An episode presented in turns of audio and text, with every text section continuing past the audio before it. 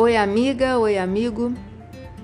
Hoje, continuando a leitura do livro de Jeremias. Vem comigo? Jeremias capítulo 44. Deus me falou a respeito de todos os judeus que estavam vivendo no Egito, nas cidades de Migdol, Táfnis e Mênfis, e no sul do país. O Senhor Todo-Poderoso, Deus de Israel, disse: vocês viram a desgraça que eu fiz cair sobre Jerusalém e sobre todas as outras cidades de Judá. Até hoje estão arrasadas e ninguém mora nelas. Isso aconteceu porque o povo dessas cidades fez coisas mais e assim provocou a minha ira. Eles ofereceram sacrifício a outros deuses e foram atrás de deuses que nem eles, nem vocês, nem os antepassados de vocês haviam adorado antes. Eu sempre continuei a mandar a vocês todos os meus servos, os profetas, para lhes dizerem que não fizessem essa coisa horrível que eu detesto. Mas vocês não quiseram dar atenção e não obedeceram. Não quiseram deixar esse mau costume de oferecer sacrifícios aos ídolos. Por isso eu fiz cair a minha ira e o meu furor sobre as cidades de Judá e sobre as ruas de Jerusalém e as incendiei. Elas ficaram arrasadas e até hoje são um espetáculo de horror. Por isso, eu, Senhor Todo-Poderoso, Deus de Israel, pergunto agora: por que vocês estão fazendo esse mal tão grande contra vocês mesmos? Será que estão querendo destruir homens e mulheres, crianças e bebês de modo que não fique sobrando ninguém?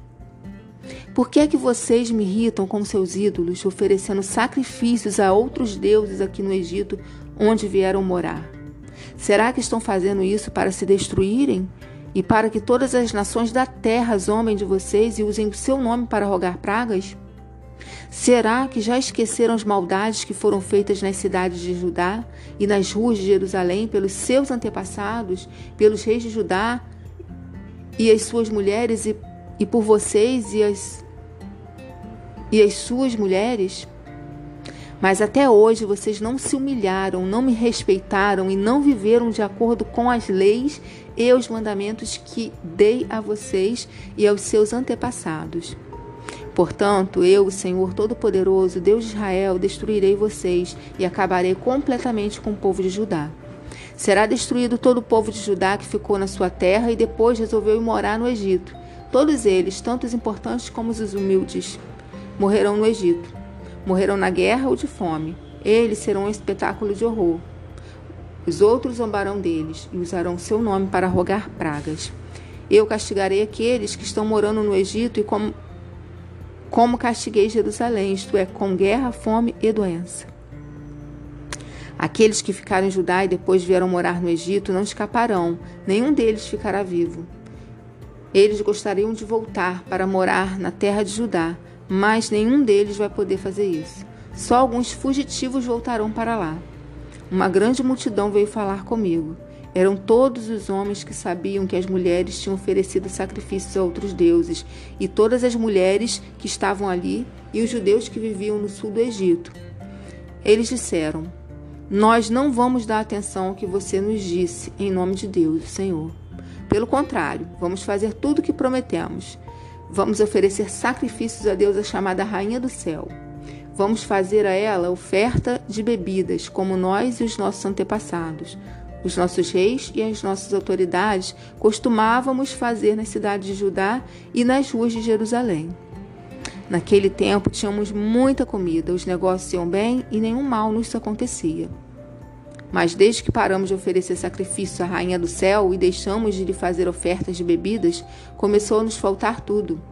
E o nosso povo tem morrido na guerra e de fome. E as mulheres disseram: Os nossos maridos achavam bom quando assávamos bolos marcados com a figura da imagem da Rainha do Céu e quando lhe oferecíamos sacrifícios e fazíamos ofertas de bebidas. Ao ouvir esta resposta, eu disse o seguinte a todo o povo, aos homens e às mulheres: Será que vocês estão pensando que o Senhor não sabia o que tinham esquecido?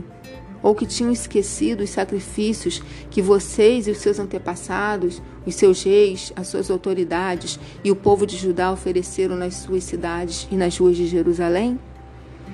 Por isso, a terra de vocês é hoje um deserto, e ninguém vive lá. Ela se tornou um espetáculo de horror e as pessoas usam o seu nome para rogar pragas.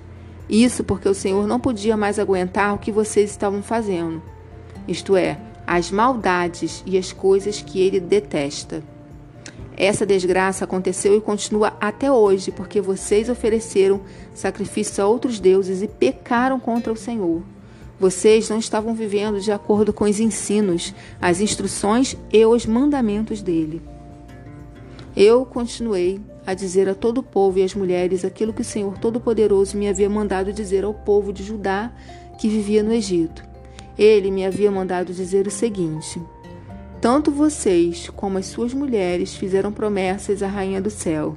Vocês prometeram que iam lhe oferecer sacrifícios e fazer ofertas de bebidas, e têm cumprido essa promessa. Está bem, paguem as suas promessas, cumpram os votos que fizeram. Mas agora, escutem bem a promessa que eu, o Senhor, vou fazer. Em meu poderoso nome a todos vocês, judeus que estão no Egito. Nunca mais deixarei que nenhum de vocês use o meu nome para fazer uma promessa, dizendo: Juro pela vida do Senhor nosso Deus. Eu não vou trazer para vocês a felicidade, mas a desgraça. Vocês, todo o povo de Judá que vive no Egito, vão morrer na guerra ou de doença, até que se acabem. Mas alguns escaparão da morte e voltarão do Egito para Judá. Então todos que continuaram vivos em Judá e que vieram para o Egito ficarão sabendo qual foi a palavra que se cumpriu, se a minha ou a deles. Eu, o Senhor, dou a vocês um sinal como prova de que os castigarei neste lugar e de que a minha promessa de destruí-los se cumprirá. O sinal é este: eu entregarei o rei Ofra do Egito nas mãos dos seus inimigos que querem matá-lo, assim como entreguei o rei Zedequias de Judá ao rei Nabucodonosor da Babilônia, que era seu inimigo e queria matá-lo.